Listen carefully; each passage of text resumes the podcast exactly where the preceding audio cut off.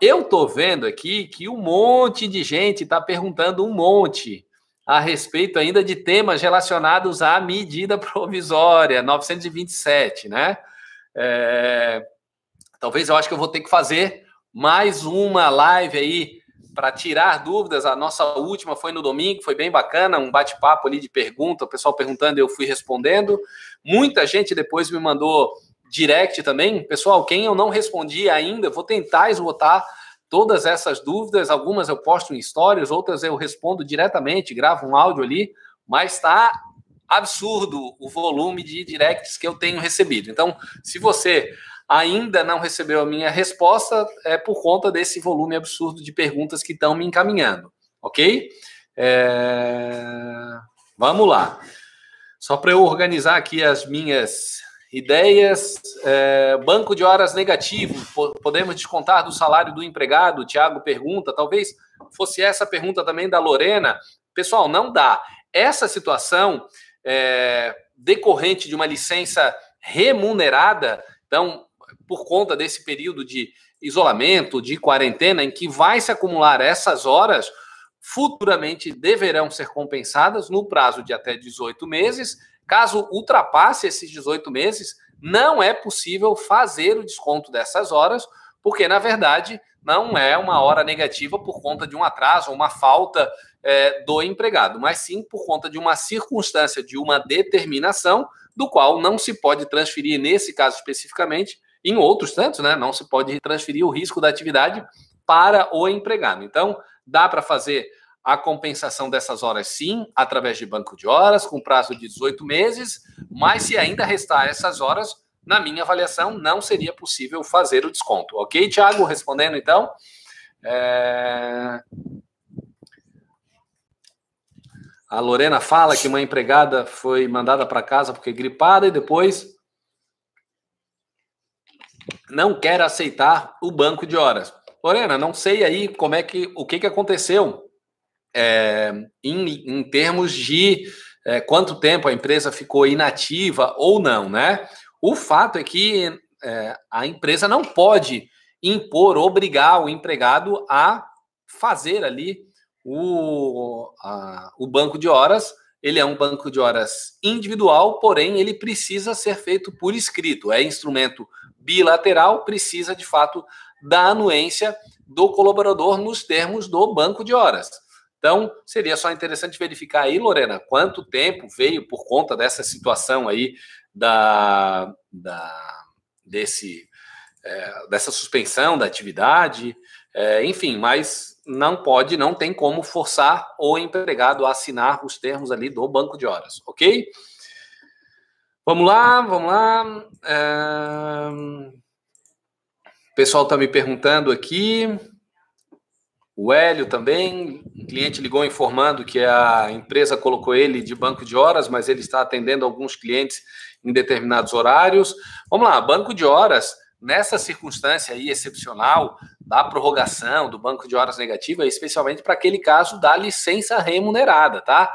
Aquelas outras circunstâncias em que há continuidade do trabalho, é, você pode fazer um ajuste pelo próprio banco de horas, a, a, o que está regulamentado no artigo 59 da CLT, tanto no parágrafo 2 que é o banco de horas por acordo ou convenção coletiva, quanto o do parágrafo 5 por acordo individual, segue aquela regra normal. Esse da medida provisória é especialmente durante esse período de calamidade em que aquelas circunstâncias em que há suspensão da atividade, aquelas horas poderão ser compensadas futuramente, ok? Pessoal, é, eu sei que tem muita gente perguntando, talvez eu volte aqui depois para a gente bater esse papo de é, conversar, ou quem sabe até fazer uma live mais tarde, ou amanhã mesmo, fazer uma live voltar a esse tema. Pelo que eu estou vendo, assim, tem muita gente com muita dúvida a respeito da situação da medida provisória, podemos fazer outras lives, mas vamos falar um pouquinho desse atendimento aí. Vamos, pode ficar tranquilo que não é, eu não vou ficar aqui divagando um conteúdo meio coach aí, pessoal, é, vamos se motivar, vamos atender os clientes. Não é, é ter uma advocacia de fato prática e de como a gente pode agregar valor ao nosso serviço, ao nosso trabalho para o cliente. Eu vou trazer algumas dicas aqui, que talvez possa ser até uma dúvida dessas que vocês estão me perguntando, que eu tenho enfrentado com os meus clientes a respeito desses temas aí relacionados, então, à medida provisória, à pandemia e por aí vai, ok?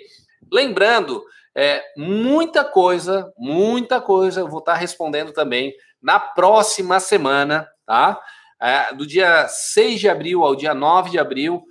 Muito, eu tenho feito bastante live, respondendo bastante gente, e o pessoal, o pessoal até já da minha equipe já colocou aqui, ó, da jornada trabalhista, que eu ia falar agora. Muita gente acabou me perguntando, Diogo, tô meio perdido, me ajuda, eu quero fazer parte do, do da tua turma aí, do curso. É, e de fato, eu não tinha previsão de abertura de novas turmas para agora. A nossa última, inclusive, é a turma da Lorena, que está participando. O Nicolau está aqui também. Eu não sei se o Nicolau é da turma, eu acho que o Nicolau é da turma 10, mas temos alguns alunos aqui, hum, talvez participando dessa, ou que tem frequentemente participado das lives também. E quando eu abro uma turma, eu começo a me dedicar ali a tirar todas as dúvidas para o pessoal é, ali na própria plataforma do curso.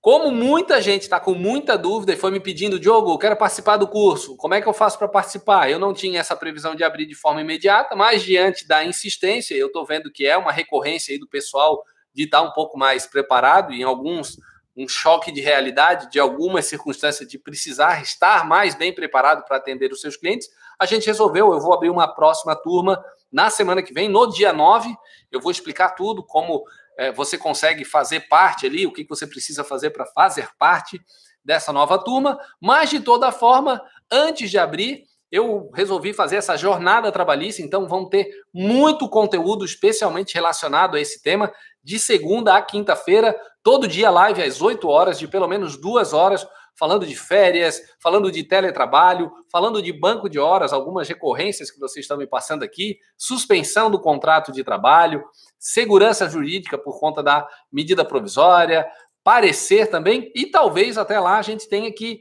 incluir aí nesse pacote de horas a nova medida provisória, que aparentemente está para sair hoje, o comentário é que seria é, publicada hoje, aquela que vai falar eventualmente da suspensão do contrato de trabalho, o governo é, assumindo parte do salário do empregado, a contrapartida à empresa um, uma parcela desse, é, desse salário, e diante dessa suspensão, com uma redução, com é, proporcional. Vamos ver o que, que vai vir aí nessa medida provisória. Muita gente tem me perguntado e eu não gosto de ficar respondendo em cima de especulação. Quando a gente vê a medida provisória, aí sim eu faço uma leitura, um estudo mais aprofundado em cima dela, vejo eventuais inconstitucionalidades que possam ter ali, daí a gente pode até fazer uma live e até mesmo na é, na próxima semana, nessa jornada trabalhista, talvez isso já seja um dos temas da jornada também, ok? Então, eu convido todo mundo a participar.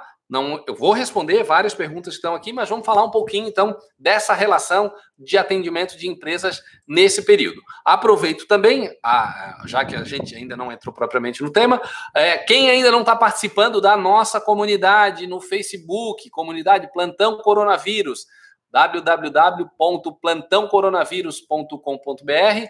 É, lançamos até um desafio para, se a gente atingir o número de 2 mil membros, a gente vai liberar ali um curso gratuito para os membros, é exclusivo para advogados e advogadas. E quem está ali, pessoal, está vendo assim a entrega absurda, muita gente se ajudando. Então, muitas das dúvidas podem estar tá, é, recebendo ali é, um auxílio de algum colega advogado ou advogada dos mais diversos cantos do Brasil e ajudando. Inclusive, é o que a Andresa acabou de falar aqui, melhor grupo do Facebook. Eu também acho, o Thiago também está colocando aqui, é, o pessoal da, da equipe colocou, está aqui, plantãocoronavírus.com.br, está muito legal, é, todo mundo se ajudando, compartilhando bastante experiência. Mas vamos lá, pessoal. É, o, o tema da nossa live de hoje é atendendo, então, empresas nessa época de pandemia. Eu acredito que a rotina de vocês deve ter simplesmente virado de ponta cabeça nos últimos dias ou nas últimas semanas por conta de tanta modificação e futuro impacto que vai trazer nas relações de trabalho por conta dessa situação de suspensão temporária, de quarentena, de isolamento e algumas coisas que a gente precisa orientar o nosso cliente para ontem. E algumas coisas, pessoal, talvez a decisão de hoje, que parecia ser a mais acertada, no dia seguinte precisa ser refeito por conta de algum instrumento legislativo que tenha vindo, por conta de alguma orientação é, é, legal ou de órgãos é, de fiscalização que pode ser um norte a respeito de determinados temas. Então é importante que de fato a gente esteja preparado para essas circunstâncias.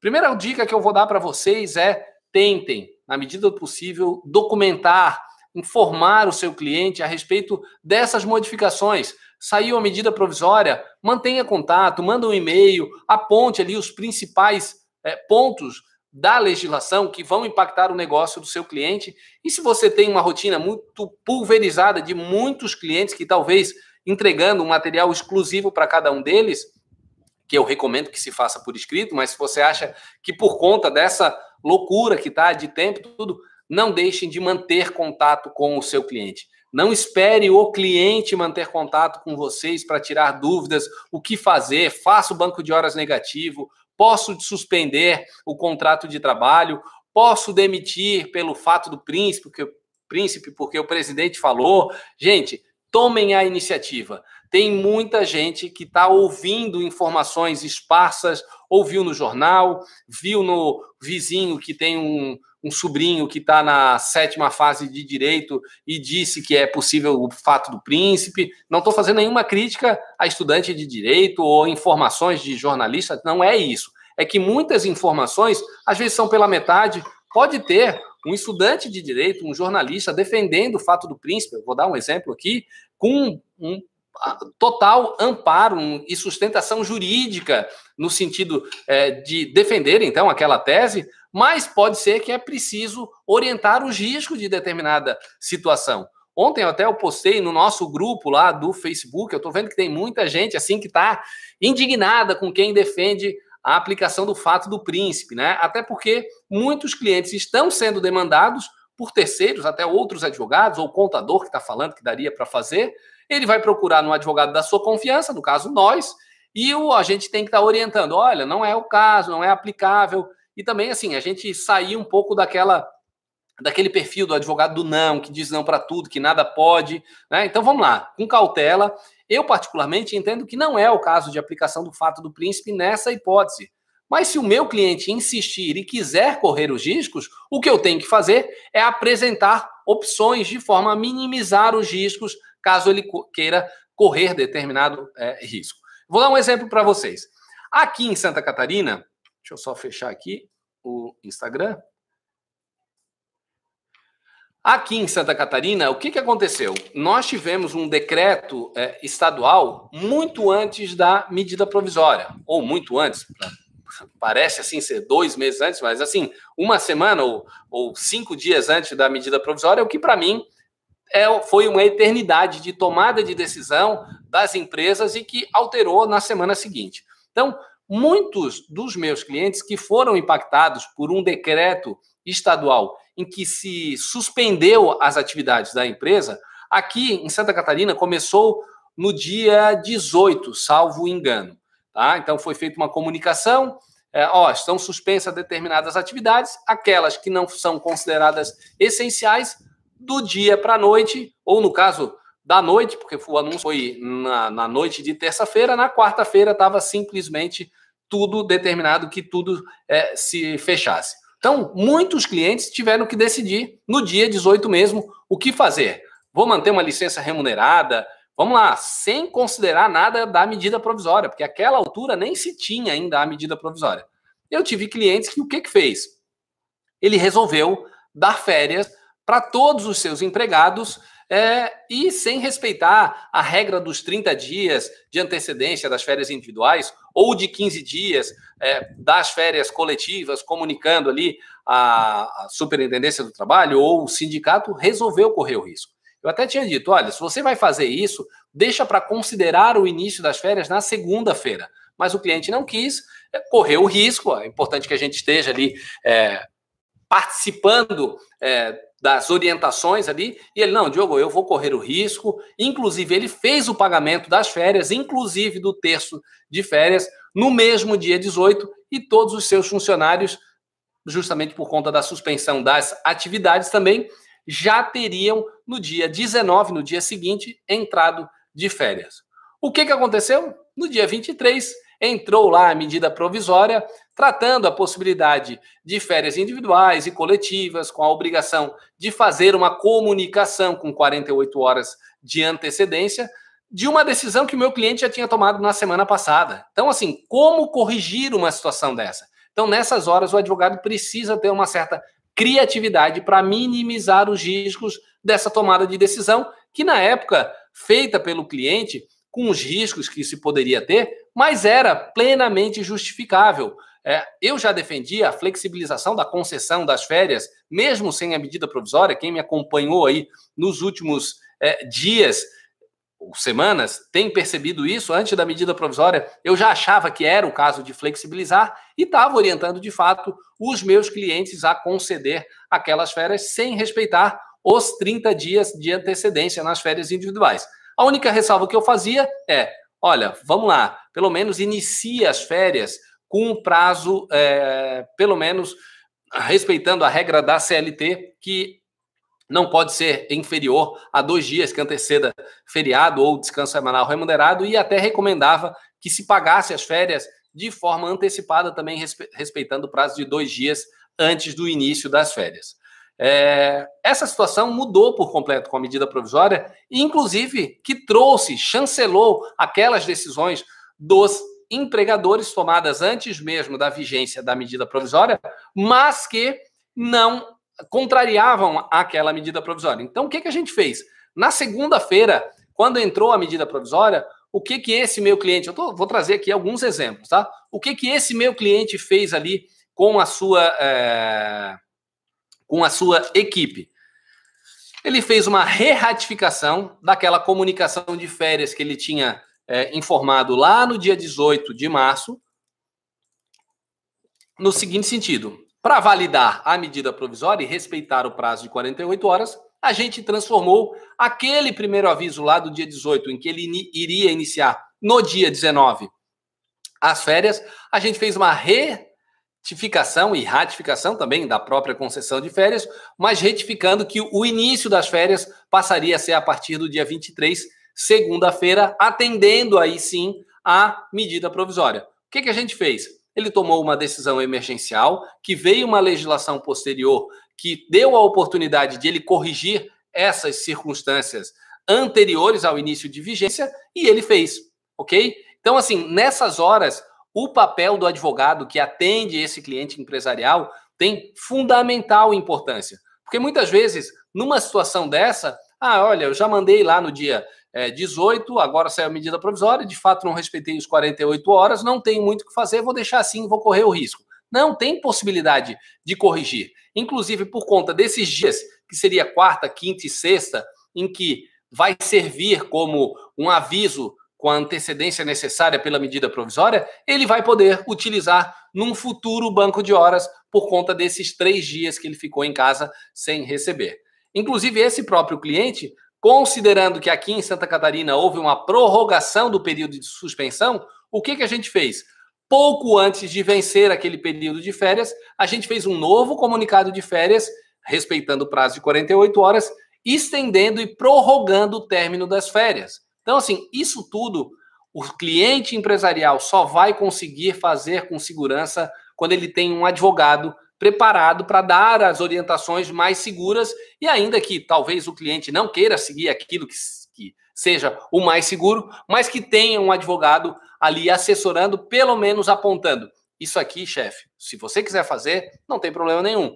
A tomada de decisão é sempre do cliente, não é nossa. Mas é importante que ele saiba os riscos. O problema é um cara fazer uma demissão fundamentado no fato do príncipe, por exemplo, como eu falei anteriormente, achando que está tudo certo, que tem total segurança nesse procedimento, e depois, quando chegar uma reclamatória trabalhista ou alguma fiscalização, ou seja lá o que for, sofrer uma condenação considerável, inclusive nesse caso aí, aplicando a multa do 477 também, por conta de ele achar que estava seguro nessa tomada de decisão, quando na verdade não tinha e ele sequer avaliou os riscos aí dessa situação, ok? Então, assim, pessoal, muita calma nessa hora, mas assim, não fique longe do seu cliente. Inclusive, em alguns aspectos, a gente vai ter que ser o advogado meio psicólogo. Ontem eu fiquei 10, mais de 10 minutos com, com um cliente que tem ali um estabelecimento dele, é, é, um, é, é um bar, tipo boteco, assim, né?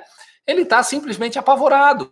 É, da conta do aluguel, dos empregados, como que ele vai fazer, ele concedeu férias para uma parte de empregados, na outra ele está pensando em fazer um banco de horas, mas ele está muito, muito, muito preocupado, inclusive na continuidade do seu negócio. Então, o papel do advogado também é esse: achar alternativas para que esse impacto da pandemia é, é, possa ser minimizado por conta de algumas circunstâncias. Ele me falou, Diogo, é, esse banco de horas aí eu não sei se vai valer muito a pena, porque, cara, esse período aqui inicial, as pessoas simplesmente, mesmo que eu volte à minha atividade, as pessoas não vão ter dinheiro para consumir aqui no meu bar. Ou vai se manter toda aquela ressalva de um distanciamento, de não aglomeração. Então, o meu bar não vai ficar lotado como eu tinha antes.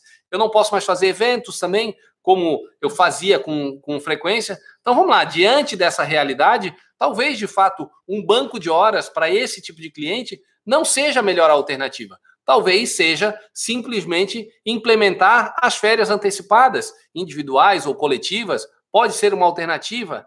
Para esse cliente, a melhor solução é essa. Para outros clientes, por exemplo, vamos fazer aqui um teletrabalho, vamos implementar um, um, um, um teletrabalho Nesse aqui do, do, do, do teletrabalho, é, seria o caso de, em paralelo, fazer um banco de horas também? Será que essa seria a alternativa? Então a gente tem que sentar com o nosso cliente, achar a melhor solução, mas assim, pessoal, redobrem o seu tempo, mas não deixem o seu cliente desamparado nesse momento. Se precisar ligar três vezes por semana para ver se está tudo certo, façam isso. Está todo mundo apavorado com essa situação o impacto que isso pode estar tá trazendo nos nossos. Só um pouquinho, pessoal, que a minha filha apareceu aqui a, a, atrás, aqui, ó. Com licença, filha. ó, home office é assim, então, é, ela. Eu estava vendo um negócio aqui mexendo na, na, na cortina, mas é isso, não fiquem longe do seu cliente nesse momento que ele está é, é, precisando tanto do advogado. Não só do ponto de vista de orientações jurídicas para trazer segurança ao negócio dele, mas também para acalmar. Olha, vamos buscar alternativas aqui. Eu tive agora, uma hora da tarde, estava fazendo a, a, a, dinâmica de atendimento é completamente diferente com esse outro cliente, é uma empresa com mais de mil empregados, conversando ali com a presidente, com a CEO da empresa e a diretora é, do RH da empresa, buscando ali alternativas num esforço gigantesco para tentar minimizar os impactos, inclusive de uma demissão decorrente aí dessa situação. Então, o advogado tem sim papel fundamental em auxiliar os clientes nesse sentido. Outro exemplo que eu vou trazer aqui para vocês. Alguns clientes meus, antes mesmo da medida provisória, assim que saiu ali a, a situação, a circunstância de comunicação para fazer a, a, a suspensão das atividades, Naqueles em que já se conseguia fazer um, um, a implementação do teletrabalho, o que, que eles já fizeram? Imediatamente já colocaram o pessoal em teletrabalho. De fato, não fizeram um documento com um acordo mútuo, fizeram apenas uma comunicação informando que iriam passar para esse trabalho remoto. Na minha avaliação, o que, que eu entendo a respeito dessa situação do trabalho remoto, do teletrabalho? Eu vejo como situações distintas. Aquela regra própria do uh, artigo 75A-AE da CLT, que é o teletrabalho propriamente dito, que depende da anuência de ambas as partes, é, mas eu entendo também a possibilidade do trabalho remoto, inclusive isso faz parte do poder diretivo, como se fosse um trabalho externo é, em que ele vai simplesmente desempenhar na sua casa, inclusive podendo se continuar o controle é, de jornada. Com a medida provisória, eu falei já um pouquinho para vocês, praticamente eles implementaram, eles trataram muito mais do teletrabalho do que outras opções de um trabalho remoto, em que pode, inclusive, é, ser feito, ou naquelas hipóteses em que é possível fazer um controle de jornada. Para quem já tomou essa decisão, antes mesmo da medida provisória, você precisa agora ter documentos próprios para contornar essa situação. A medida provisória exigia comunicação de 48 horas de antecedência para fazer essa modificação do teletrabalho, ainda que não houvesse a necessidade de anuência ou concordância do empregado na modificação desse de um regime de trabalho presencial para o teletrabalho.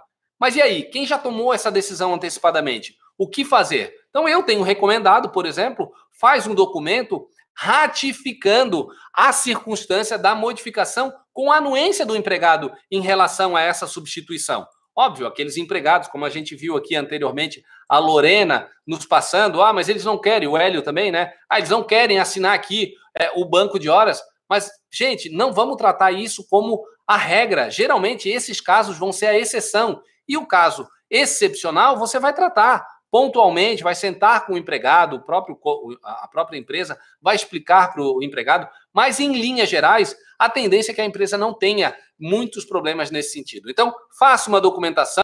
Não estou dizendo que é para fazer retroativo, não é isso que eu estou falando. É na data, sim, de hoje. É agora que a gente está entabulando isso, mas estabelecendo inclusive regras, justificando por que não foi feito naquela oportunidade, justificando ou considerando que está sendo feito nessa modalidade agora, com alguns ajustes, justamente para atender a medida provisória 927 e por aí vai. Enfim, não deixem de buscar alternativas e trazer segurança para o seu cliente com base nisso tudo que a gente está vendo agora de legislação. Como eu falei anteriormente, até porque a sua decisão hoje pode ser no dia seguinte modificada, seja por conta de uma eventual inconstitucionalidade declarada, seja por conta de uma revogação é, de algum artigo. Vamos lembrar aqui o artigo 18 da, da medida provisória, em que no dia seguinte foi revogado pela medida provisória 928, né, revogando aquele artigo 18 em que trazia a possibilidade de suspensão do contrato de trabalho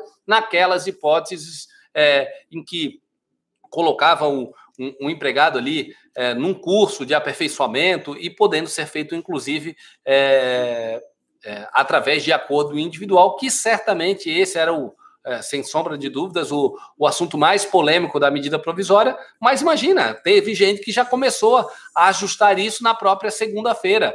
É, muitas pessoas, e já estão até especulando sobre isso. Diogo, e se de fato sair uma medida provisória, como está sendo prometida pelo governo, a princípio hoje, que a gente vai ter essa medida provisória, o governo suportando parte ali do salário para ter uma suspensão é, do contrato de trabalho. Quem eu já demiti, recontrato essa pessoa, eu não sabia que tinha isso. Enfim, algumas decisões hoje podem ser modificadas no dia seguinte. Alguns clientes eu estou dando um pouco mais de agilidade, ainda que depois a gente tenha que fazer algum outro documento é, retificando aquele anterior. Outros pode ser mais conveniente esperar até para ver o movimento é, do sindicato, já está iniciando uma negociação no seu sindicato. Então, não deixe de acompanhar tudo isso, ok? Deixa eu vir aqui nos comentários para responder aí um pessoal que eventualmente está me participando. O Kleber está comentando aqui que teve um pronunciamento que são 51 bilhões no programa trabalhista que darão às empresas é, várias possibilidades, como reduzir a jornada, perfeito, 20, 25, 30%, é o que o Kleber fala aqui. Vamos lá, eu estou esperando isso também, tá, Kleber? É, mas a gente tem que ver, de fato, na prática, como vai se comportar essa medida provisória, ok? É... A Lorena fala, quando acabar a quarentena, vai demorar as pessoas a consumirem novamente. Esse é, uma, é um ramo de atividade, né, Lorena? Para outros segmentos, talvez o retorno às atividades haja um consumo excessivo. Até acho que é, essa vai ser a exceção, né? Mas é possível. Então, assim, para cada cliente, gente, eu atendo concessionária de veículo, eu atendo loja do varejo, eu atendo estabelecimentos, bares e restaurantes, eu atendo comércio em geral, eu atendo empresas é, relacionadas à clínica médica, atividade essencial. Então, assim, para cada um deles é uma realidade. Em alguns aspectos, eu tenho clientes que não foram afetados com esse decreto legislativo por se considerar atividade essencial. Noutros, o impacto foi imediato. Nuns vai ter um problema de não conseguir implementar um banco de horas, noutros a férias vai ser mais a melhor solução? Enfim, vamos buscar alternativas aí é, para os nossos clientes. Vamos lá. A Rihanna coloca aqui que a maior dificuldade nessa época de pandemia é cobrar. O empresário liga para tirar dúvida, quando encaminha a conversa, num tom mais profissional, desconversam para não pagar honorários. E agora? E agora que a gente precisa também se preparar, pessoal, é, para esse momento. Da mesma forma em que os nossos clientes vão apertar os cintos é, por conta de um período aí, talvez até uma recessão econômica, é um momento de a gente também ajustar o custo até do nosso escritório para estar tá lidando com essa nova realidade. Hoje, o financeiro aqui do meu escritório, eu trabalhando é, em home office, ela me mandou um, um e-mail aqui que foi encaminhado pelo financeiro do meu cliente, informando que as notas fiscais, que o pagamento é sempre feito é, no dia primeiro, simplesmente foi suspenso esse pagamento e eles vão fazer o pagamento no dia 13 de abril. Vamos lá. Não é o melhor cenário para mim, mas eu tenho que estar tá entendendo. Eu sei que esse meu cliente especificamente teve um impacto gigantesco. Aquele que eu falei anteriormente, que tem um bar ali que está apavorado, ele já falou para mim, Diogo, cara, eu não sei se eu vou conseguir te pagar. Na medida do possível, renegocie o seu contrato também. Mostre a importância do seu papel para o seu cliente. Eu sei que é difícil, a gente também precisa receber para viver, mas assim, vamos compartilhar esse momento, essas dores dos nossos clientes, especialmente ser um canal ali de ajuda para esses clientes, para que a gente consiga é, que eles retomem as suas atividades normais, porque eu tenho absoluta certeza que a retomada do crescimento desses seus clientes, vendo que você, advogado trabalhista, num momento de extrema crise, não abandonou esse cliente, você certamente vai ser muito, mais muito valorizado, inclusive com possibilidade de readequar o valor do seu contrato àquela época em que ficou defasada por conta é, de uma necessidade financeira do cliente que não conseguia fazer frente a pagar os honorários desse próprio, do seu próprio é, advogado. Então, eu sei que é difícil, a gente precisa fazer um planejamento aí do nosso escritório, de organização mesmo, com a equipe, com o próprio escritório, porque a tendência, pessoal, nesses próximos meses, é a gente aumentar e muito o volume do nosso trabalho e diminuir o faturamento do nosso escritório.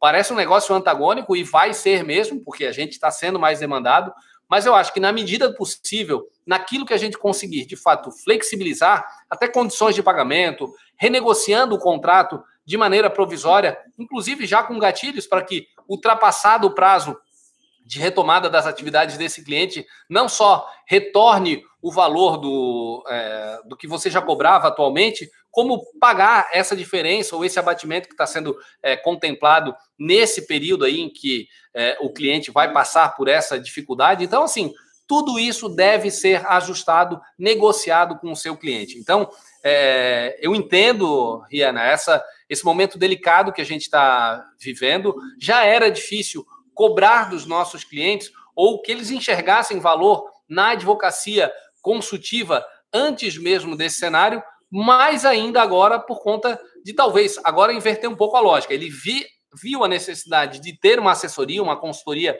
jurídica amparando, mas ele não tem condições de fazer frente a esse pagamento. Então, muita cautela, muita negociação, flexibilizando então as possibilidades que a gente tem aí com esse nosso cliente, porque apesar das dificuldades que a gente vai enfrentar aí nos próximos meses, talvez em alguns segmentos nos próximos anos, eu ainda assim sou bastante otimista em relação a gente conseguir aí uma retomada de crescimento, a nossa atividade é, ser também voltar ao caminho ali de a gente conseguir bons contratos, bons honorários, é, boas assessorias e como eu falei realmente, a gente abraçado com o cliente nesse momento que é tão crucial o nosso papel, eu acho que lá na frente a gente vai é, ser bem recompensado também do ponto de vista financeiro, ok?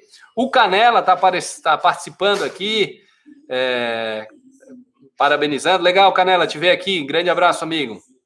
Grande jogador de poker, inclusive, o doutor Canela. E um dos maiores eleitoralistas que eu conheço, é, talvez não só em Santa Catarina, mas no Brasil. Show de bola.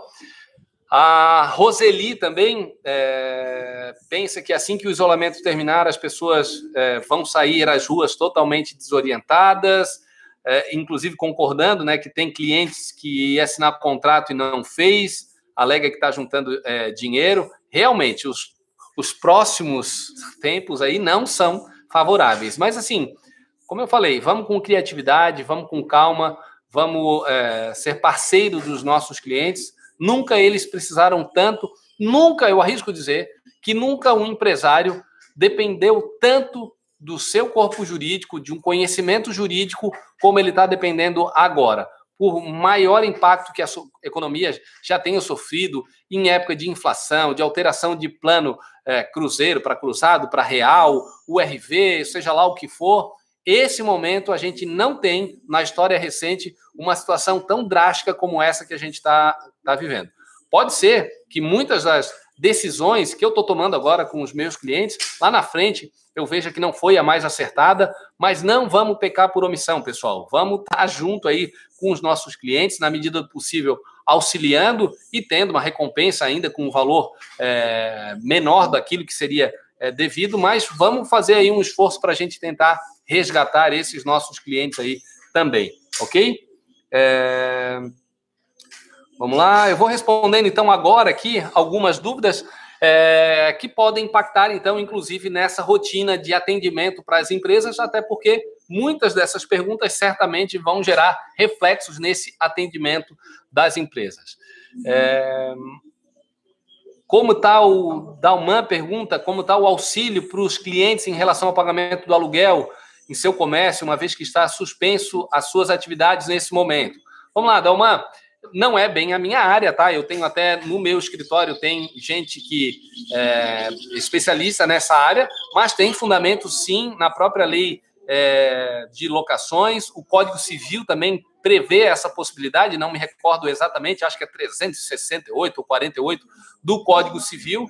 Acho que é plenamente justificável. Eu tenho orientado os meus clientes, alguns já queriam fazer notificação, suspender o pagamento. Eu sugiro para tentar ir para uma conversa mais é, amigável com o próprio proprietário, com o locador, é, porque acredito que haveria um bom senso nessa relação. Se não tiver, aí sim passa por uma notificação extrajudicial com um fundamento legal. É, como eu falei, eu não me recordo exatamente quais são os dispositivos legais, mas acho que tem sim fundamento por conta da excepcionalidade desse momento em que a gente está vivendo, ok? É, o Tiago me pergunta se eu acho que é possível vender consultoria nesse momento. Sim, Tiago talvez, como eu falei anteriormente, esse seja o momento mais propício é, para que o empresário enxergue valor na consultoria trabalhista. Ele está precisando disso, especialmente nesse, nesse exato momento. Se ele vai suspender o contrato de trabalho por um acordo individual ou não, se isso é legal ou não, se ele pode reduzir os salários diretamente com o seu empregado. Não, mas meu empregado falou aqui que concorda porque ele não quer perder o emprego. Ele precisa de uma orientação jurídica, até nesse sentido. Ó, isso que você está fazendo está errado, você não, não tem segurança nenhuma é, nesse tipo de, de procedimento. É, então, acho que é possível sim, talvez com uma nova realidade financeira. É, como eu falei, mas que você pode ajustar no seu contrato possibilidade de que esse período inicial seja futuramente é, contemplado com esse desconto que você está dando agora por conta dessa situação excepcional. Então, acho que é possível, sim, a gente estar tá contornando esse, é, esse momento aí tão delicado. O Anderson pergunta o que, que eu acho da rescisão por força maior e a empresa continuar existindo. Acho que não dá, tá, Anderson? Artigo 502, eu falei um pouquinho sobre isso na, na, na em algumas lives. É, não dá, na minha opinião, eu, a interpretação que eu faço do artigo 502 é no caso de extinção da empresa ou do estabelecimento da empresa em que trabalhava o empregado. Fora isso, eu sei que há quem defenda a possibilidade de flexibilização dessa interpretação. Eu não entendo dessa forma, não oriento os meus clientes a fazerem dessa forma, mas aqueles que optarem, é importante que eu diga, ó, se você for fazer, o caminho é esse, inclusive numa circunstância dessa, o que, que seria devido, né? O pagamento é, ali que seria do FGTS, devido à metade, que é o que estabelece lá o artigo 502, cabe é, aviso prévio, não cabe? Eu entendo que nesses casos de força maior, é, e rescisão do contrato de trabalho por conta da força maior no artigo 502, não seria o caso é, de aviso prévio também. É, então, nesse caso, como eu falei, se a empresa continua existindo, na minha avaliação, é um posicionamento pessoal, e eu acho que é isso que vai ser entendido pelo judiciário. Não é o caso de força maior, pode até demitir sem maiores problemas, mas não com o fundamento na força maior e com as prerrogativas legais do capítulo ali que trata da força maior, com a possibilidade, como eu falei, de redução das verbas rescisórias, ok? O Rafael fala aqui que é hora de todos os advogados e clientes serem parceiros uns dos outros. É isso aí, Rafael. Até mesmo para fazer a economia voltar a girar, eu sou de, dessa desse sentimento. Eu, sei, eu defendo muito assim a, a, necessidade de a gente produzir muito conteúdo, de entregar documentos escritos, pareceres para os nossos clientes. A gente está vivendo um momento de loucura, mas assim, não deixe de é, estar próximo do seu cliente. Como eu tenho falado, eu tenho ligado para os meus clientes pelo menos três vezes por semana. É, e eu ligo, ó, e aí, como é que tá? Expectativa e vai inclusive atualizando, ó, tem uma expectativa, tem um comentário que vai acontecer isso, será que não é o caso de a gente dar férias, será que não é o caso de a gente pensar aqui num banco de horas? Não deixa aí, até porque a, esses clientes ouvindo informação de tudo que é lado, tem uma onda de pessimismo aí que muitos deles, ah, eu acho que eu vou ter que fechar a empresa mesmo. Não, tem algumas alternativas jurídicas, certamente vão passar por sérios momentos de dificuldade, nos próximos dias, semanas e meses, talvez ano, como, como eu falei. É, mas é um momento, Rafael, de a gente estar junto aí ajudando o nosso cliente. A Solange fala que está é, esperando a medida provisória encaminhada hoje ao Congresso Nacional, parece que será 934, vamos ver, estou aguardando, ansioso também pela medida provisória. É, o Marcos Verri, que a demanda contenciosa estava em baixa, creio que a roda vai girar novamente, tanto no consultivo quanto no contencioso, que prevaleça a justiça. É isso aí. Na verdade, Marcos, eu sou um advogado trabalhista empresarial. É, o meu papel aqui como advogado é tornar os meus clientes melhores empregadores. Eu não oriento, a ideia não é uma orientação trabalhista, empresarial, para a gente sacanear empregado. Longe disso, quem tem me acompanhado já há algum tempo já viu que a minha pegada é exatamente essa mas eu defendo muito essa parte do consultivo, né? E, como eu falei, principalmente agora. É, e para quem está desanimado, gente, toda empresa que emprega alguém é um potencial cliente seu. É, o consultivo, você tem possibilidades de contratação para quem é empregador. O contencioso, não, você só vai ter em caso de ação judicial, que efetivamente como o Marcos falou aqui, é cíclico. Talvez agora aumente muito o volume de trabalho do escritório de advocacia atendendo no contencioso, justamente por conta de muitas decisões equivocadas por falta de consultivo, vão gerar futuras ações trabalhistas. Eu continuo, eu gosto de fazer o contencioso tanto quanto o consultivo. Mas assim, não desperdice, não despreze a oportunidade desse mercado do contencioso, especialmente agora, porque vamos lá, dificuldade financeira o seu cliente vai ter também para te pagar na contestação ou na defesa que você vai fazer de um auto de infração, de, uma, ah, de um acompanhamento numa fiscalização, de, um, de uma reclamatória trabalhista. A mesma desculpa de falta de dinheiro para contratar na consultoria, essa dificuldade financeira vai vir no contencioso também. Então, vamos ter criatividade, faz um parcelamento um pouco maior na contratação do contencioso, o consultivo, ajusta ali algumas circunstâncias no contrato por um determinado período, você tem uma regra, depois acaba mudando, mas vamos lá. O Juliano está aqui, hashtag Calouro também, participando aí pela primeira vez. Bem-vindo, Juliano, muito legal. Ah, o pessoal aqui da minha equipe reforçando o convite, quem não ainda, quem não está participando da nossa comunidade no plantão coronavírus, é, plantãocoronavírus.com.br, comunidade exclusiva para advogados e advogadas no Facebook, não sabe o que está perdendo, tem muita informação relevante lá, tem muita gente. Queria até aqui é, agradecer as pessoas que estão contribuindo ali para a comunidade, falando uma série de.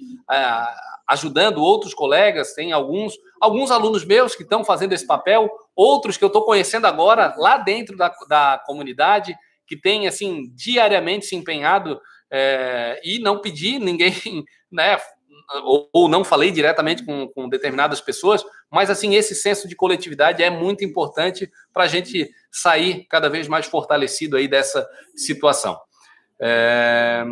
O Wilson pergunta referente à suspensão do contrato de trabalho através de acordo individual pela medida provisória 927, com fundamento no artigo 2 Boa pergunta, Wilson. Eu não recomendo, tá? Eu sei que tem quem defenda a possibilidade de suspensão do contrato de trabalho, é, por força do que dispõe o artigo 2 da medida provisória, que de fato faz uma inversão na sistemática de prevalência do acordo individual sobre a lei, é, acordo e convenção coletiva, limitado aos termos da Constituição, é o que dispõe lá o artigo 2, mas eu não seria tão extensivo a ponto de chegar à suspensão do contrato de trabalho. Nesse caso, na minha avaliação, seria uma regra semelhante à que se tem do. É, com a redução salarial, a necessidade de ser feito por negociação coletiva. Acho arriscado é, fazer, interpretar o artigo 2 de forma extensiva, tentando aplicar uma suspensão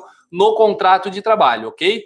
É, então, eu não recomendo, e eu, especialmente, se a empresa pretende fazer isso, espera, orienta a esperar um pouquinho mais, Wilson. É, até por conta dessa possibilidade é, do que está se ventilando aí, uma nova medida provisória, aí sim tratando dessa situação de suspensão do contrato de trabalho, inclusive com o suporte financeiro do governo em determinados percentuais aí, que, como eu falei, vamos ali é, aguardar essa medida provisória até para ver se ela tem legalidade, se é possível ou é recomendável que a gente oriente os nossos clientes a adotarem ah, os preceitos dessa futura medida provisória, tal qual está sendo colocado. Então é isso. Vamos, vamos seguindo aqui, como está o pessoal aqui da minha equipe colocando, trabalhistas pelo Brasil, esse é o nosso movimento aí, então vamos se ajudar, juntos, de fato, somos é, mais fortes. É, o Marcos também pergunta: caso de negociação de redução do salário e carga horária sem participação do sindicato, esquece mesmo que a medida provisória que está por vir aí tenha alguma previsão nesse, nesse sentido, ela está fadada a ser declarada inconstitucional. Não tem como. Essa regra, na minha avaliação, não pode ser flexibilizada, ok?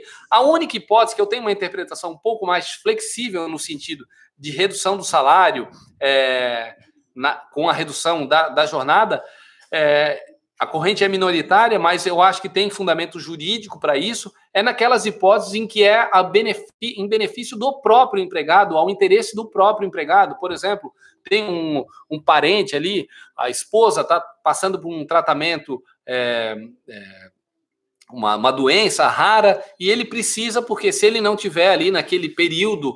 É, atendendo ali a sua esposa. Então, numa circunstância dessa, poderia, poderia se cogitar uma flexibilização. Eu mesmo assim recomendaria que fosse feito através de uma negociação coletiva. Mas na hipótese agora, mesmo caracterizada a força maior, não tem como, na minha avaliação, tem que ir para a negociação coletiva, ok? É... É isso aí, o Marcos, consultivo tornando os clientes melhores empregadores. É isso aí, esse é um desafio nosso.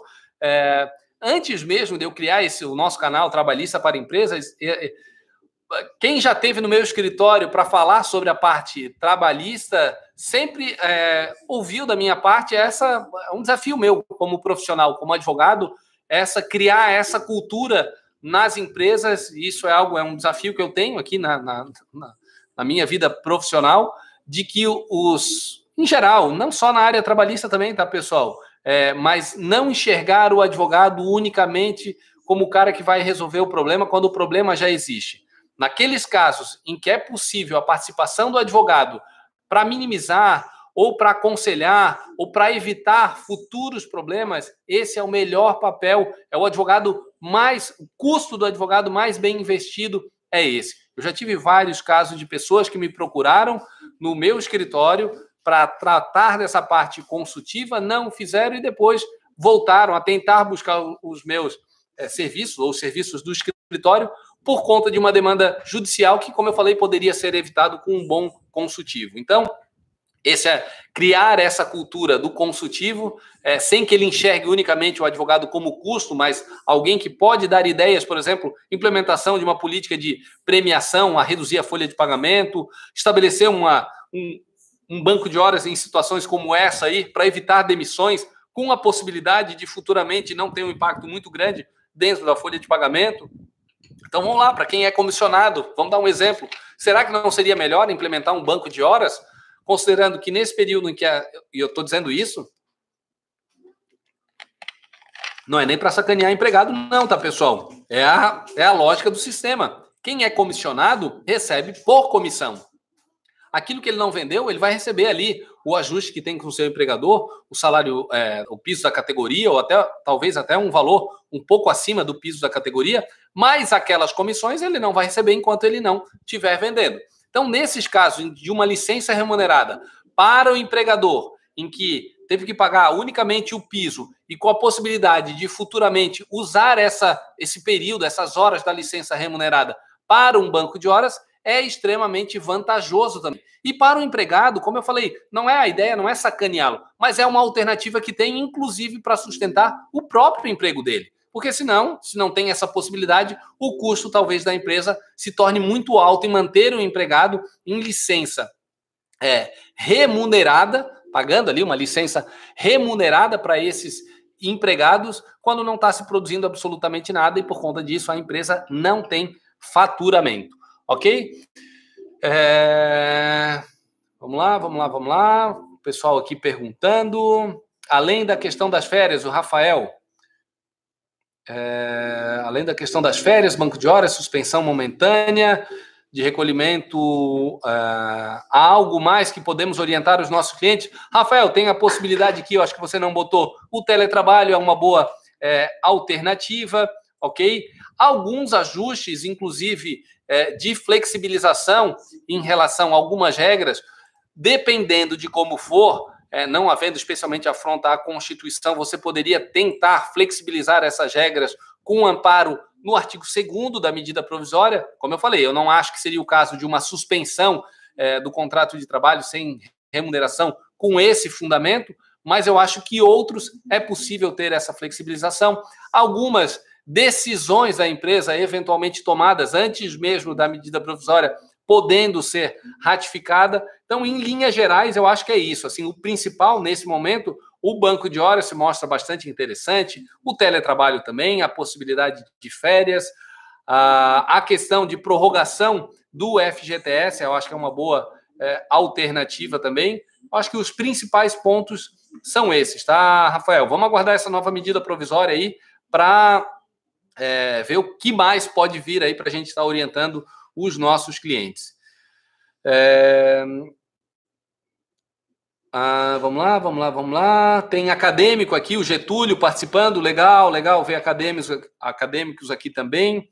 A Euslane também, que está vendo muitos workshops no Insta, mas valeu a pena se inscrever no nosso. Pô, show, show de bola, Euslane, obrigado aí por estar participando. É...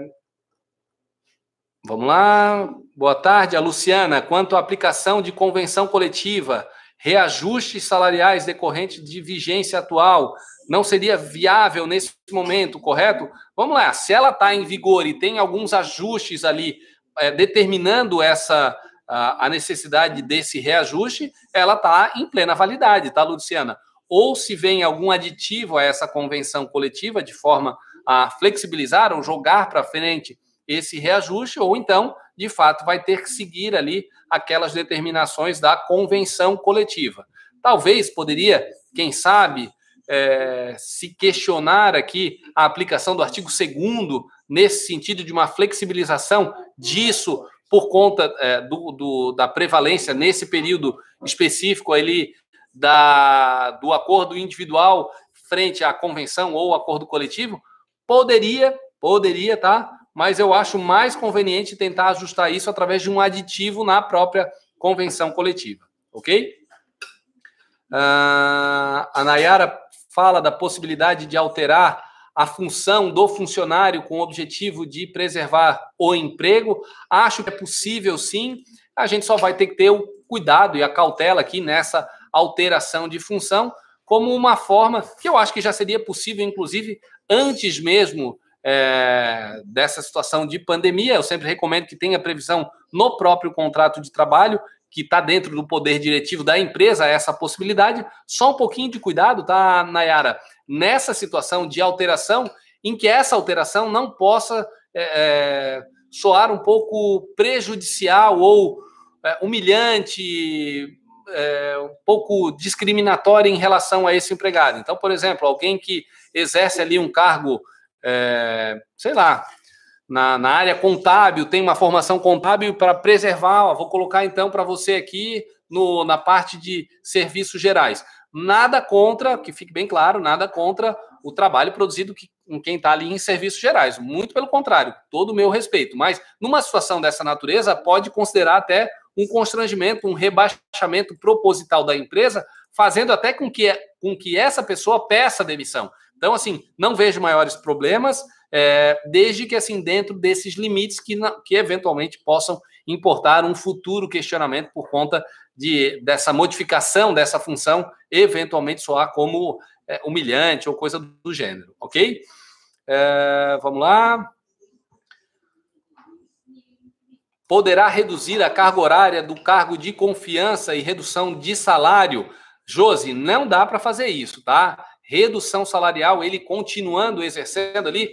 Primeiro, é, a carga horária do cargo de confiança, é, de reduzir a carga horária, né? Josi, o quem exerce cargo de confiança, por força do que dispõe o artigo 62, inciso 2, ele já está fora do controle de jornada. Então, não tem como eu reduzir a jornada dele se eu não controlo a jornada. Então, me parece um pouco estranho eu fazer esse, essa tentativa quando, na verdade, não há o controle. A redução salarial, idem, né? Não, a gente não conseguiria fazer isso, é, especialmente nessa circunstância. O que a empresa poderia fazer é retirar essa pessoa do cargo de confiança, ok? É, e tirando a gratificação de função. Ou seja, recolocando o cargo de confiança na função em que anterior, anteriormente ele exercia. Isso eu não vejo maiores problemas, porque a própria CLT assim permite, especialmente depois da reforma trabalhista, que tinha até aquela situação, né? É, depois de 10 anos naquela função ali, ele não poderia é, voltar à anterior, ou, que, ou até poderia, mas incorporava a gratificação de função, agora mudou, não tem nenhum tipo de problema. Então, a redução que eu vejo aqui não é nenhuma redução do salário, mas é, retirar o cargo de confiança nessa situação excepcional, aí sim, retirando a gratificação de função, ok? É... O Striker fala aqui que a Petrobras anunciou a redução de 25% dos salários com a respectiva redução da carga horária para seis horas. Seis horas. O que eu acho? Se for com negociação coletiva, ok usando o artigo 503. Se for esse o fundamento, esquece. Esse artigo 503 já está há muito é, revogado, conforme eu já falei anteriormente. A própria Constituição Federal só prevê a possibilidade de redução salarial desde que negociada por acordo ou convenção coletiva.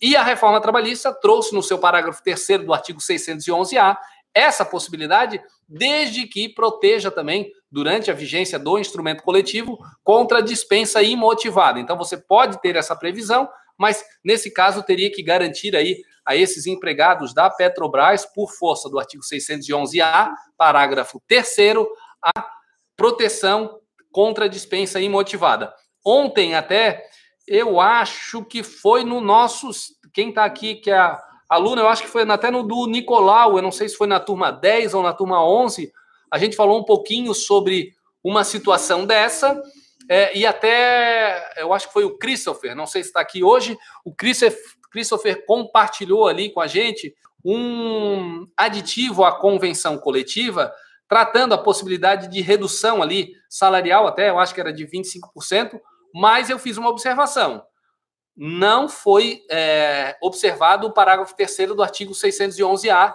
e não tinha aquela proteção contra a dispensa imotivada. Na minha avaliação, nesse caso, a cláusula é nula, essa que prevê a redução salarial. Ok? Então, assim, muito cuidado também. Daí a importância do papel do advogado. Ah, mas aqui, ó, o meu cliente falou que eu, eu posso reduzir porque está na convenção coletiva. Ok, mas você precisa analisar a convenção coletiva também. Essa que eu dei uma olhadinha ontem, na minha avaliação, tinha esse equívoco e que, muito provavelmente, se for questionada essa cláusula em específico, a probabilidade de ser declarada a sua nulidade é muito grande por afronta a. Ele respeita a Constituição no sentido de ter a previsão de redução por negociação coletiva, mas não respeita a premissa é, do parágrafo 3 do artigo 611-A da CLT. A Diogo, mas tu não me falasse que o negociado prevalece sobre o legislado, inclusive o 611-A prevê isso, de fato, mas uma das condicionantes do 611-A nesse particular é a proteção contra dispensa imotivada, ok? É... A Camila pergunta: exemplo de suspensão seria de licença não remunerada? O que os empregadores estão tentando é exatamente essa, alguma espécie de licença não remunerada. A gente pode ter uma, uma licença remunerada também nesses períodos aí de afastamento, que, como eu falei, uma boa alternativa é a utilização do banco de horas, mas vamos seguindo, ok? Uh... Vamos lá. Deixa eu só voltar aqui para cima. O Gerlando me pergunta: é, no caso de concessão de férias coletivas, caso o isolamento social persista, qual a orientação jurídica para as empresas evitarem demissão de empregados? Eu acho, uh, Gerlando, uma boa alternativa seria a comunicação, respeitando o prazo de 48 horas, inclusive da prorrogação dessas férias coletivas, ok? Eu fiz isso com um cliente meu agora, recentemente, inclusive acho que foi ontem ou antes de ontem. Então, ia vencer as férias, como houve a prorrogação do decreto ali determinando a suspensão das atividades, a gente respeitou o prazo de 48 horas e fez uma prorrogação daquela daquelas férias coletivas. Naquele caso em específico, poderia até ter uma discussão de eventualmente se considerar como uma só.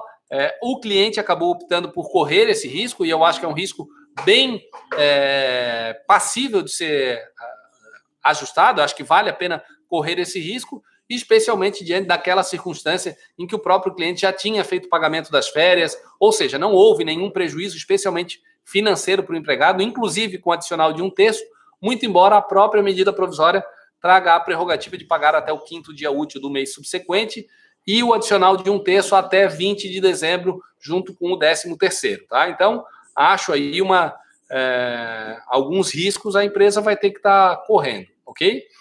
É... O banco de horas é interessante, mas no caso o empregado não cumpre o programa de horas, como proceder? Aplicar penalidades? Sim, é possível você aplicar as penalidades no sentido de que é, aquelas regras ali, com a possibilidade de futura compensação, com prorrogação de jornada, isso ficaria a critério. Por isso que é importante fazer um bom modelo ali de banco de horas, prevendo essas situações, a única ressalva que eu faço é que você não pode descontar essas horas desse empregado. A falta é injustificada, sem dúvida alguma. Mas como já me perguntaram, é, Camila, ah, mas e se eu demitir esse empregado antes, ou se eu não conseguir compensar dentro do prazo de 18 meses, não tem como a gente fazer o desconto dessas horas que foram ali, então, decorrentes daquele período ali de licença remunerada, ok? Um, o Fernando Rocha, que é o Luiz Fernando aqui, está participando, aluno também. Eventual redução de jornada não, atua, não ah, autorizaria a adequação do salário, visto que nessa hipótese o salário em si não estaria sendo reduzido apenas adequado conforme a jornada, dentro do limite de 25%? Não dá, tá, Luiz Fernando? Não dá. Eu entendo a tua lógica, acho que faz todo sentido, mas a nossa legislação não permite isso é só admissível uma situação dessa natureza por negociação coletiva. Tá? Ainda se tem muita, uma visão assim muito até atrasada né, da, da, da necessidade de, de proteção, e eu não estou dizendo que o, empregado de fato é a parte mais fragilizada nessa, nessa, é, nessa relação, mas eu acho assim que o empregado também não pode é, ser tratado como criança ou, eternamente, seja pelo Estado, e por um outro lado, ter aquela visão de que o empregador é o empregador malvadão, que tudo ele quer fazer para sacanear o seu é, empregado. Então, numa circunstância dessa, havendo uma proporção ali, em regra, pensando nessa lógica, faria todo sentido na minha avaliação. Mas a gente tem um enfrentamento de preceito constitucional que, infelizmente, não dá para a gente colocar na prática, ok? É... O Evandro pergunta se é lícito, nesse momento, pagar somente 30% do salário do empregado que não está indo efetivamente laborar em razão da pandemia e quer parcelar o restante em seis vezes, a iniciar em junho. Não acho possível, Evandro, a não ser que é, seja feito esse tipo de ajuste por negociação coletiva, ok? Mas diretamente com o empregado, não tem como. Isso faz parte do risco da atividade do empregador ok? Ah, a Ana Lúcia, que também acha muito cedo para decisões radicais, e há que se ressalvar, o regime home office deve ser amparado por disponibilização por parte da empresa do material a ser usado internet, notebook e por aí vai. Será, Ana Lúcia? Eu não tenho bem esse essa esse mesmo posicionamento, tá? Eu não estou dizendo que a empresa não tem que fornecer as ferramentas de trabalho. Isso, de fato, é o ônus do empregador. Mas essa transferência, especialmente essa provisória, temporária, que está vinda por conta da pandemia, eu, sinceramente, nos clientes que eu tenho atendido, a primeira opção é, até a cláusula a gente coloca nesse sentido, se ele já tem um computador em casa, se ele já tem um notebook ou a internet em casa, é, isso já seria por conta dele, do próprio empregado, isso, porque não é uma ferramenta essencial, ele já usa dentro da sua casa. Obviamente, se ele precisa de um computador que um programa, é, um, programa, um computador mais avançado que para rodar um programa, é, por exemplo, de planilha, ou seja lá o que for, precisa de um computador, aí sim não pode transferir esse ônus para o empregado para que ele então faça o, a, aquisição desse equipamento para conseguir trabalhar. Ou mesmo a internet. O cara tem uma internet em casa de 10 mega, não consegue ali atender ou, ou, ou aquilo que, tá, que a sua internet contratada tem, não consegue desempenhar adequadamente o trabalho. No caso de contratação de um pacote adicional dessa é, internet, sem dúvida alguma, o custo vai ser da empresa. Mas se por si só aquele pacote já consegue, não há um, nenhum tipo de aumento é, nos valores ali, eu entendo que sem problema nenhum que isso seja suportado pelo próprio empregado, porque não está havendo uma despesa extraordinária dele nesse sentido. Ele já pagaria aquela internet ou ele já tem um computador, independentemente de estar a trabalho ou não, ok? Respeito, Ana Lúcia, não fica brava comigo, quem tem opinião divergente, mas nesse caso especificamente, é, eu só acho a obrigatoriedade de fornecimento, de disponibilização, tanto do equipamento quanto da infraestrutura, naqueles casos em que o empregado não tem isso próprio para o desempenho das suas atividades. Fora isso, então, por exemplo, o pessoal lá do meu escritório, apesar de que ali é, eles não são. Não, tem, tem. Eu tenho. Eu estava falando, dando o exemplo aqui do, do pessoal, dos advogados que, que não são seletistas, são, eles são sócios ali no meu escritório, é, mas eu tenho ali é, funcionária, com carteira assinada, tudo. É, o que, que ela fez? Ela foi trabalhar, a gente conseguiu, ó, isso aqui você vai trabalhar, você consegue trabalhar de casa? Ah, sim, sem problema. Ela tem um computador é, na casa dela, para que, que eu vou disponibilizar um computador se o simples computador, o notebook que ela tem, ela consegue desempenhar isso? Ah, eu não tenho computador. Aí sim seria obrigação minha, tá? Então, só um parênteses, é uma boa é, discussão, mas eu entendo assim, é, eu não oneraria de forma excessiva o empregador em disponibilizar um equipamento, uma internet, ou seja lá o que for, quando o próprio empregado já tem disponibilizado isso, ok? É, e eu acho que também tem que ter um tem que ter uma flexibilidade dos dois lados, né? Um empregado, se já tem um computador em casa, é, que ele consegue desempenhar a atividade, pô, vai exigir ainda que o empregador talvez nem tenha equipamentos ali para todo mundo e fazer com que ele compre um equipamento para o desempenho da, das atividades, eu acho que precisa ter uma reflexão também nesse sentido, ok? Então, esse é o meu posicionamento pessoal, mas respeito, Ana Lúcia, quem pensa o contrário, ok? Um... O Tiago pergunta as consequências para quem adote o fato do príncipe não tenha isso, a multa sim do 477, a do 467, se não for, é, eu, eu, tornaria essa parcela controversa já no início, né? Então, especialmente seria a multa do 477, talvez na circunstância ali, um eventual dano moral, que eu não acredito, mas poderia ser pedido aí. É, Eslane reforça aqui, 503 revogados, só por negociação coletiva. Deixa eu ver, eu acho que eu subi um pouquinho demais aqui. Deixa eu ver, deixa eu ver, deixa eu ver.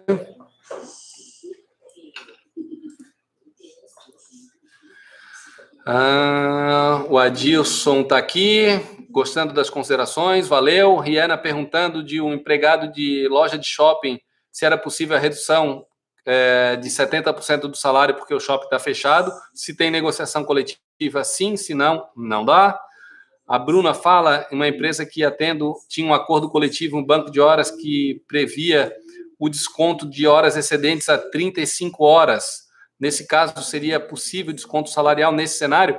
Bruna, o que eu tenho recomendado, tá? É, esses bancos de horas que já se tem até o início da pandemia, no retorno, faça compensação dessas horas aí, talvez é, daquele banco positivo daquele empregado, e faça um novo banco de horas dali para frente para tratar especificamente essa situação circunstancial é, por conta e decorrente ali de uma licença é, remunerada, ok? Então eu recomendaria que zere esse banco de horas e inicie um novo banco de horas e eu até chamaria ele banco de horas individual em caráter excepcional. Talvez esse seja o nome aí para esse banco de horas. Mas a minha recomendação seria que fizesse o, o zerasse ali o, o anterior, ok? É... O João me pergunta aqui o que fazer em caso de recusa de atestado pelo empregador alegando suspeita do Covid. Vamos lá. É, João, nessas circunstâncias, é, o empregador ou ele vai ter uma, um outro laudo médico questionando a validade, ou ele obrigatoriamente teria que aceitar esse atestado médico. Tem ali uma determinação de um atestado com afastamento, só um outro médico para questionar a validade, a não ser que haja alguma falsificação nesse documento, né? Mas fora isso, não tem muito o que fazer, tá? É... Vamos lá.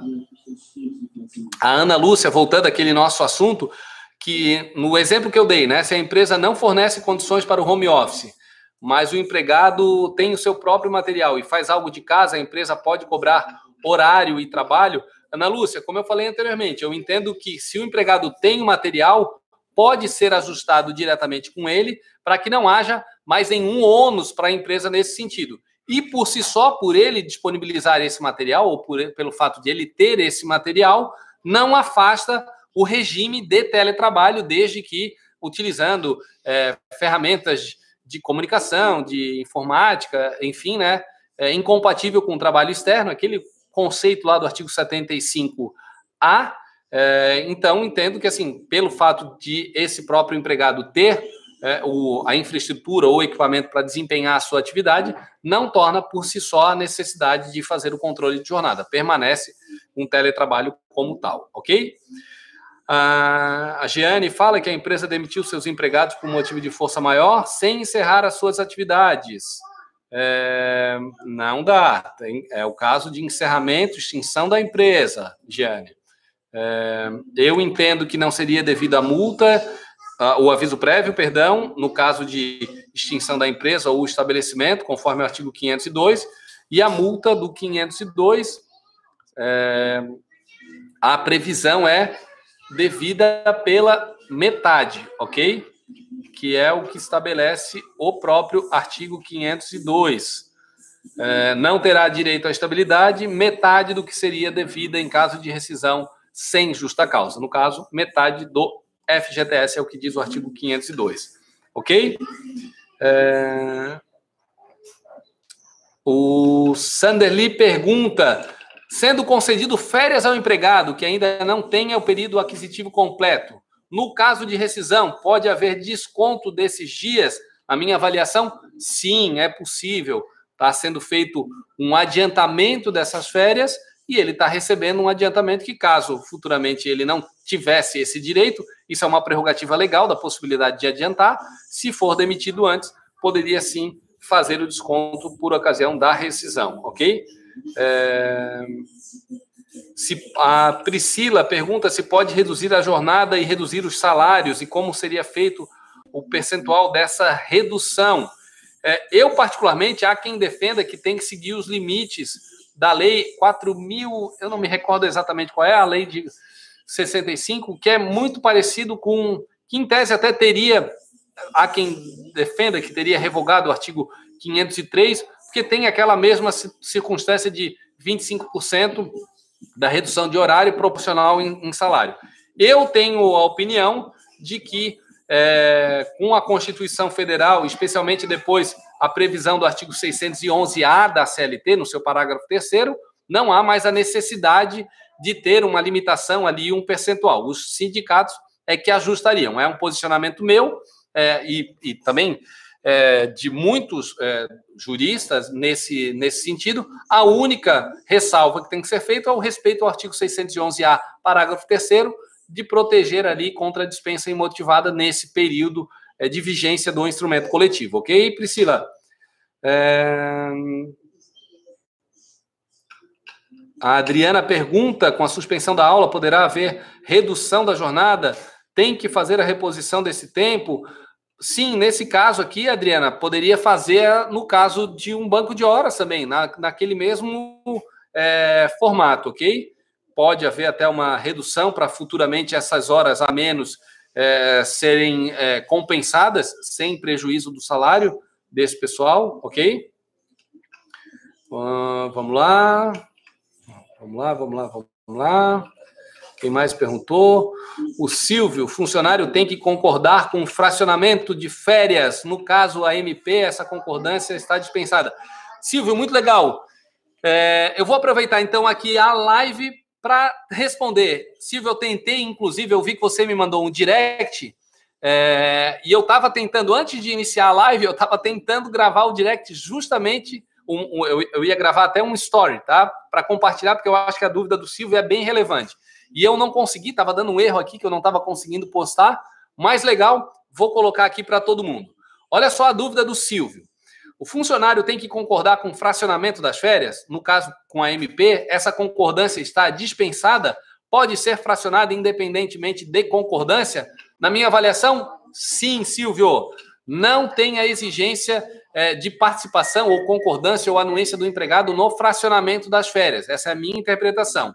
É, justamente por conta da própria sistemática criada com a medida provisória, em que estabelece ali que fica a critério do empregador à concessão das férias, inclusive com a possibilidade de antecipação.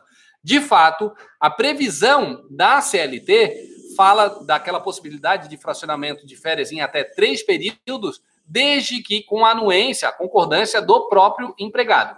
Essa previsão não veio com a medida provisória, mas seguindo a sistemática da medida provisória, no sentido de flexibilização das regras das férias, eu também entendo que prevalece essa mesma lógica também para o fracionamento. Então, de fato, permanece a critério do empregador fazer esse fracionamento, independentemente da anuência ou concordância do empregado. Obviamente, ultrapassado o período de estado de calamidade ou da vigência ou da aplicabilidade da medida provisória, volta a regra normal da CLT, no sentido de possibilitar o fracionamento das férias é, em até três períodos, respeitando um deles não pode ser inferior a 14, o outro não pode ser inferior a cinco dias, é, com a participação do colaborador. Mas isso para depois, quando as coisas voltarem ao normal, ok?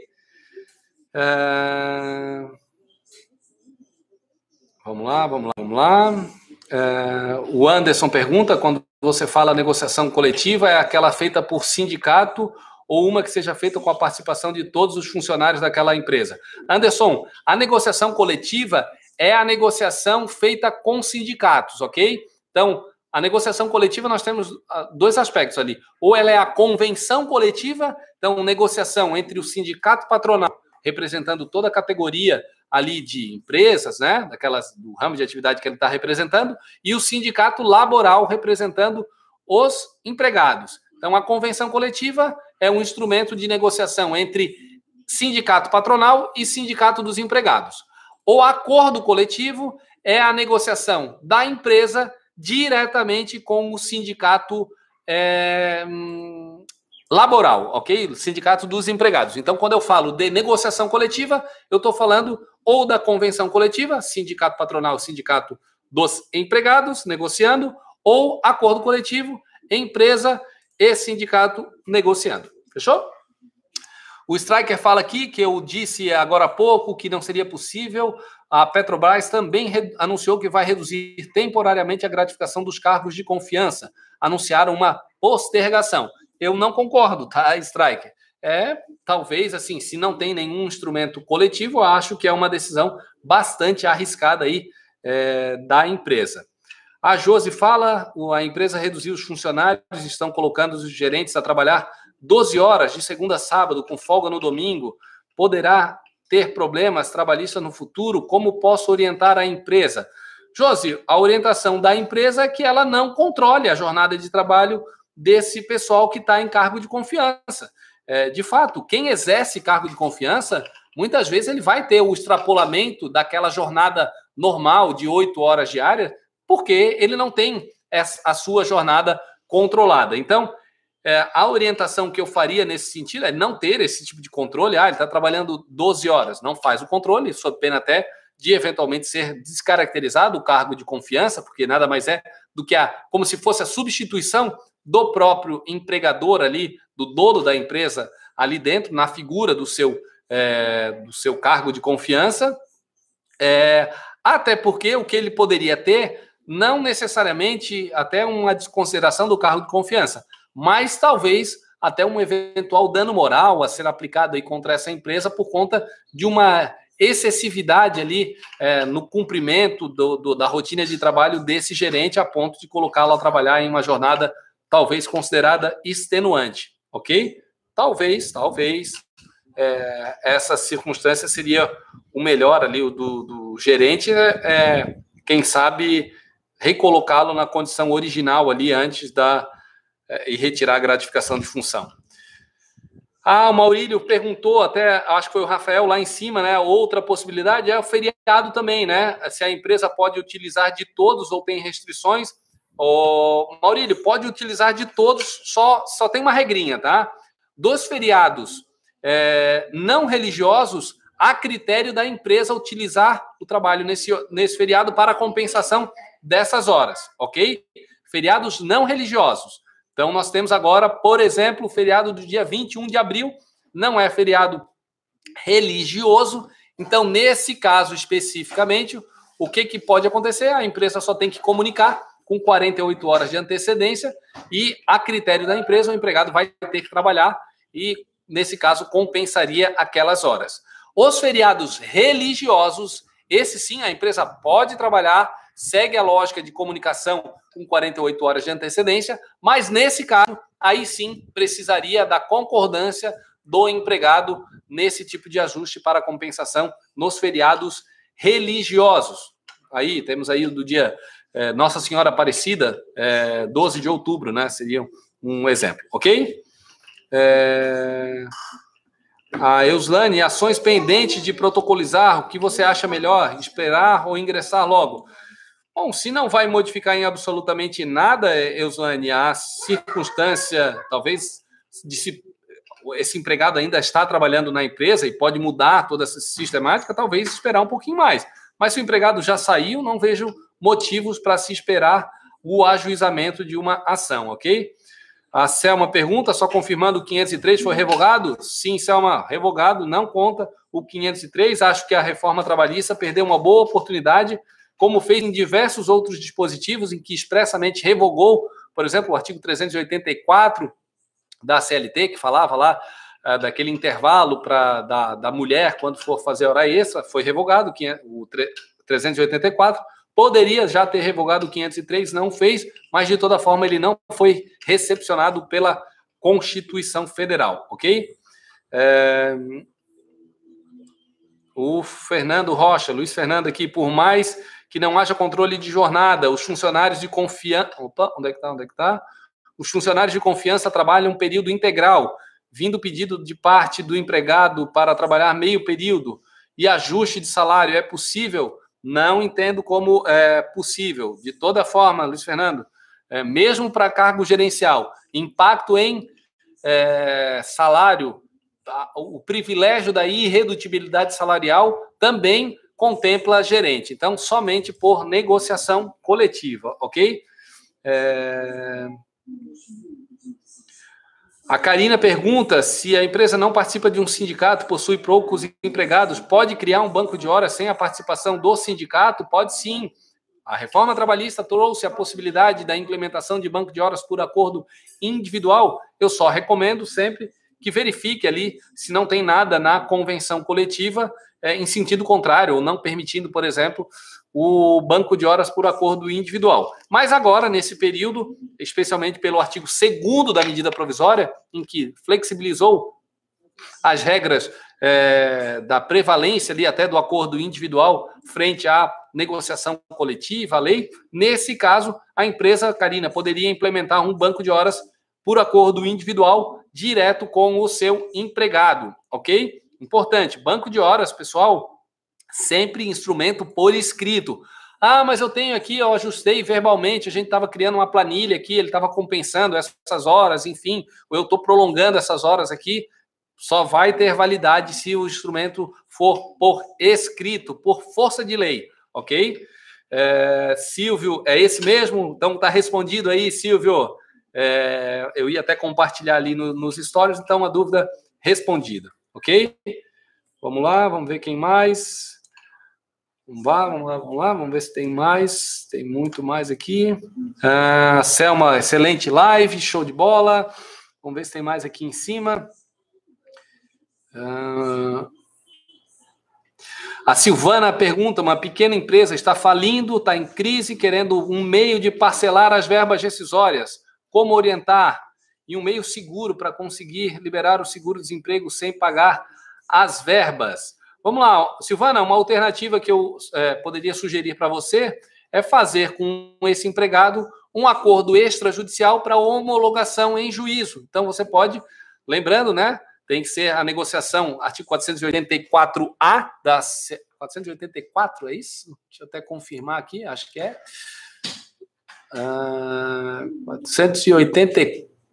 484A, não, 484A esquece, é o acordo, a rescisão de comum acordo. É o acordo extrajudicial é, em que você só tem que respeitar ali que as partes precisam estar representadas por advogados, cada um com seu advogado, faz uma petição, inclusive com uma justificativa, ó, a empresa está fechando, não tem condições de fazer o pagamento das verbas rescisórias e vai fazer o pagamento de forma parcelada, assim, assim, assado, habilitando, inclusive, que pode até o juiz, por alvará, determinar a habilitação ali para é, para que esse empregado se habilite no seguro desemprego.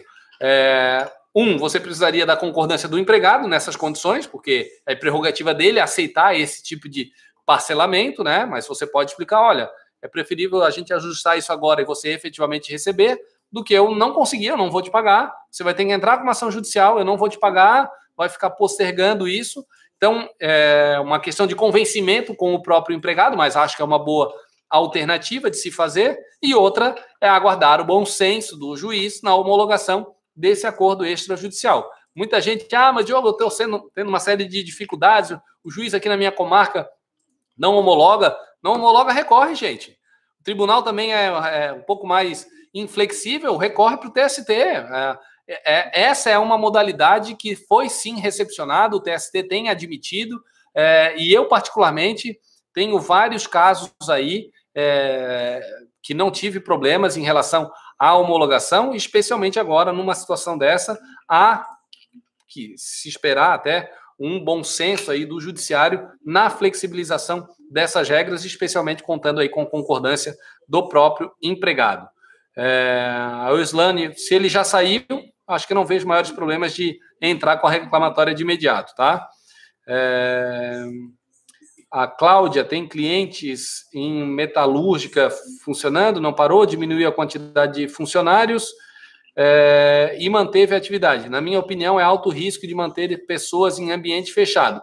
Cláudia, o que eu é, recomendaria é que a empresa, de fato, para quem está trabalhando, inclusive aquelas atividades essenciais, indústria, aqui em Santa Catarina, que tem a possibilidade de indústria de trabalhar com quadro reduzido, é que redobre ali a todas as circunstâncias de é, proteção a esses trabalhadores, mantendo ah, o ambiente é fechado, respeitando essa a, as recomendações para evitar o contágio de um distanciamento, não ter aglomeração, de fornecer equipamentos como é, o gel, orientar os empregados a lavar a mão com frequência, eventualmente fornecer até máscara. É, então é uma questão de tornar o ambiente saudável aí para todo mundo, ok? É... Se as empresas, a Daniele, as empresas que adotam controle de jornada no teletrabalho estão sujeitas a horas extras, se comprovado pelo reclamante? Sim, tá, Daniele. Se a gente for fazer aquele controle de jornada rigoroso do teletrabalho, pode haver sim. A lógica não é essa, tá? O teletrabalho já pressupõe uma impossibilidade de controle de jornada é, na própria sistemática do desenvolvimento desse tipo de, de atividade. Mas poderia ter aí, se a empresa já faz esse tipo de controle, por exemplo, a cada meia hora ele tem que entrar ali no aplicativo, ele tem que dar algum alguma justificativa para o seu é, gerente de que oh, eu estou fazendo isso, tem que tirar uma foto. Estou eu aqui, ó, pessoal, estou tirando uma foto com o meu celular que eu estou aqui fazendo uma live. O meu empregador mandou eu fazer isso. Talvez você conseguiria descaracterizar porque foge do próprio escopo do teletrabalho, ok? É, e naquelas situações em que o trabalho remoto, né, tem um trabalho remoto e que ele quer continuar nessa modalidade de controle de jornada, faça alternativas de controle de jornada, inclusive com a determinação de pagamento é, de hora extra, se houver. O Ricardo me ajudou, o artigo para o acordo extrajudicial é o 652, a linha F. Vamos lá? 652, a linha F. Eu acho que, na verdade, até tem depois, né? Deixa eu. Deixa eu abrir aqui.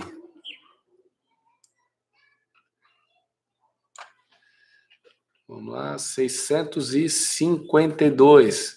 Exatamente, mas aqui é só aquela possibilidade que ele incluiu aqui na reforma uh, trabalhista da, do, da questão da jurisdição, né? A, ele previu a jurisdição voluntária, mas depois tem um capítulo próprio tratando aqui dessa situação. É, mas enfim, depois eu. Tá aqui, é, Euslane, 855B. Obrigado. Mas também o fundamento legal, Rafael está certo, é que ali a primeira parte da modificação da parte processual da reforma trabalhista foi exatamente a inclusão da linha F no artigo 652, é, da, da questão da, da, da jurisdição voluntária, ok? Vamos lá, vamos lá. Val pergunta: o empregador pode retirar o prêmio assiduidade sem necessidade de aviso prévio ao empregado, pago habitualmente em razão do estado de calamidade? Val, eu teria que dar uma olhada aí. Como é que é? Se esse prêmio aí é por conta da, do estabelecimento de uma política de premiação aí é, da empresa, seria uma alternativa é ver as circunstâncias em que está sendo, em que foi negociada essa política de premiação. Nesse caso aqui, é... ah, deixa eu ver aqui, de retirar o prêmio assiduidade. Bom, se aqui está eventualmente tratando a falta ao trabalho por conta de não ser, ele não está indo trabalhar por conta de ser suspensa as atividades, eu entendo que assim tem uma certa lógica a empresa não fazer o pagamento, justamente porque o prêmio de assiduidade é quem é assíduo ao trabalho. Não estou dizendo que o empregado não é. Ele não está sendo por conta da situação de calamidade daquela licença remunerada, mas a empresa também não está deixando de, de cumprir a sua obrigação porque não está pagando prêmio. Ela não está pagando prêmio porque não está tendo trabalho, inclusive para medir a assiduidade ou não desse empregado. Então, não vejo aí, é, sinceramente, assim maiores é, implicações. Eu acho que a empresa poderia proceder dessa forma. De toda forma, é, eu recomendaria sim que a empresa fizesse uma comunicação nesse sentido, ok? É... Pessoal, eu acho que é isso. Eu acho que o pessoal gostou, né? Pessoal, o Maurílio está aqui, está dizendo, está gostando, mostrando os dois lados da moeda. Euslane também. Muito legal.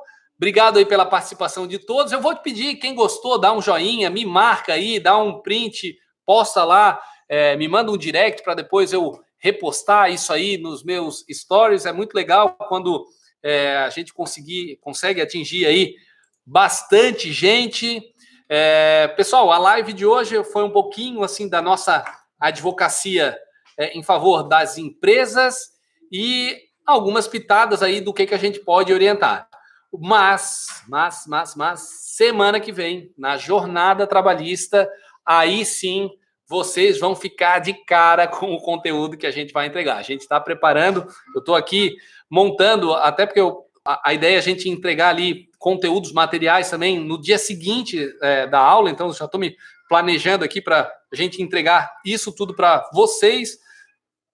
Aulas segunda a quinta, aulas de pelo menos duas horas. Então, muitos dos assuntos aqui a gente vai falar bastante, bastante na semana que vem. Jornada Trabalhista, fica o convite aí para todo mundo se inscrever. Eu faço só uma ressalva, pessoal, não basta ir só na página jornadatrabalhista.com.br fazer a sua inscrição. Você vai receber um e-mail meu e você precisa confirmar a participação, porque é por e-mail que eu mando o link de acesso às aulas. Então, muita gente, eu estou vendo, porque eu tenho a ferramenta de e-mail que faz esse tipo de leitura para mim, eu estou vendo que o pessoal está se inscrevendo na página ali da jornada trabalhista, mas não está indo no seu e-mail, não está abrindo o meu e-mail para confirmar a participação. É importante que faça esse tipo de procedimento, é, justamente porque essa é a ferramenta em que eu vou entregar os links das aulas. Diogo, não recebi. Dá uma olhadinha lá na caixa de spam, caixa de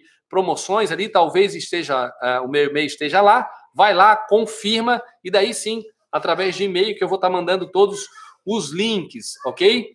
Uh, a Euslane pergunta se pode me tirar uma dúvida. Pode, pode me mandar lá no direct, sem problema nenhum. Quem não conseguiu ter a resposta hoje, manda direct. Pessoal, é, sempre pode me mandar direct à vontade. Talvez alguns casos é...